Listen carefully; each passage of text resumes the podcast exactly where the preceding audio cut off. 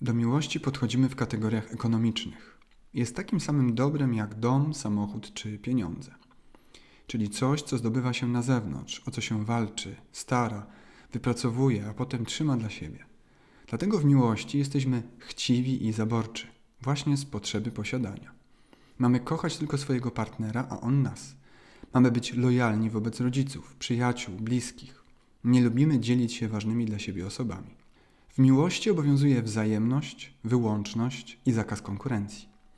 Boimy się, że jej nam nie starczy, że ktoś ją odbierze. Dlatego składamy sobie małżeńskie przysięgi po to, żeby mieć gwarancję stałości związku i partnera. Zawieramy coś w rodzaju umowy lojalnościowej. Chcemy mieć poczucie, że jesteśmy tymi jedynymi, wyjątkowymi. Słuchać wyznań typu kocham tylko Ciebie i nigdy Cię nie opuszczę, albo nasze dusze w końcu się spotkały i tak dalej. To daje nam poczucie ważności i tworzy iluzję bezpieczeństwa. Te wszystkie zapewnienia mają zagłuszyć lęki, które cały czas siedzą gdzieś w nas.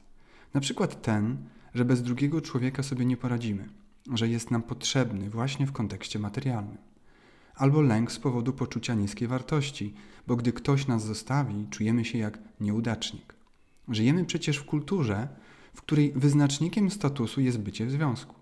To jeden z najważniejszych życiowych celów, jak dobra praca, dom bądź dobre wykształcenie. Kobiety mogą pochwalić się zaradnym czy majętnym mężczyzną, a faceci młodą i seksowną partnerką. To ma świadczyć o ich życiowym sukcesie. Mają kolejny powód do dumy. Do związku miłosnego podchodzimy też jak do lekarstwa. Ma uśmierzać ból istnienia, jest jak środek uspokajający na wszelkie życiowe lęki, frustracje i samotność. Dlatego tak bardzo potrzebujemy relacji, w której ktoś będzie nas zapewniał o swoim uczuciu, lojalności, o tym, że będzie nas wspierał i nigdy nie opuści. Dzięki temu możemy poczuć się bezpiecznie, tym razem w sensie emocjonalnym. Wcześniej opiekowali się nami rodzice, teraz potrzebujemy opieki partnera. Jednak ciągle nam mało. Czujemy niedosyt oraz wracające lęki, że coś jest nie tak, że czegoś jednak brakuje.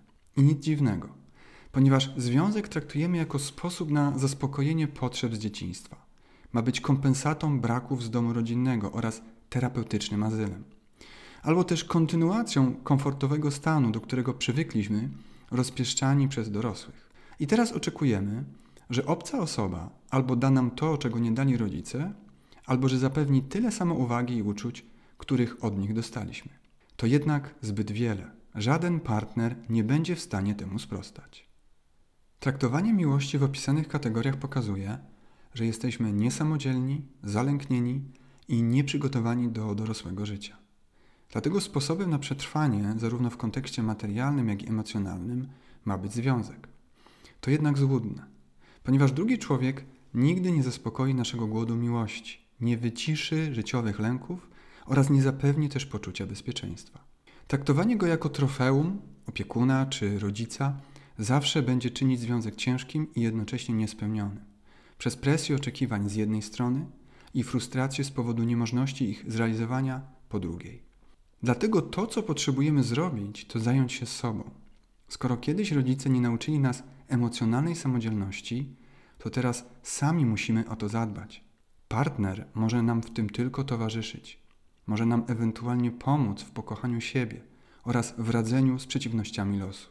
Jednak to do nas należy główne zadanie. I gdy uda się to zrobić, wtedy dopiero będziemy mogli w pełni cieszyć się relacją, bez potrzeby kurczowego trzymania się jej Związek stanie się wówczas dodatkową atrakcją naszego życia, a nie niezbędnym warunkiem szczęścia czy sposobem na lęki i egzystencjalny ból. Będzie bardziej zabawą zamiast kolejnym powodem do zmartwień. Jednak, żeby tak się stało, najpierw potrzebujemy się usamodzielnić.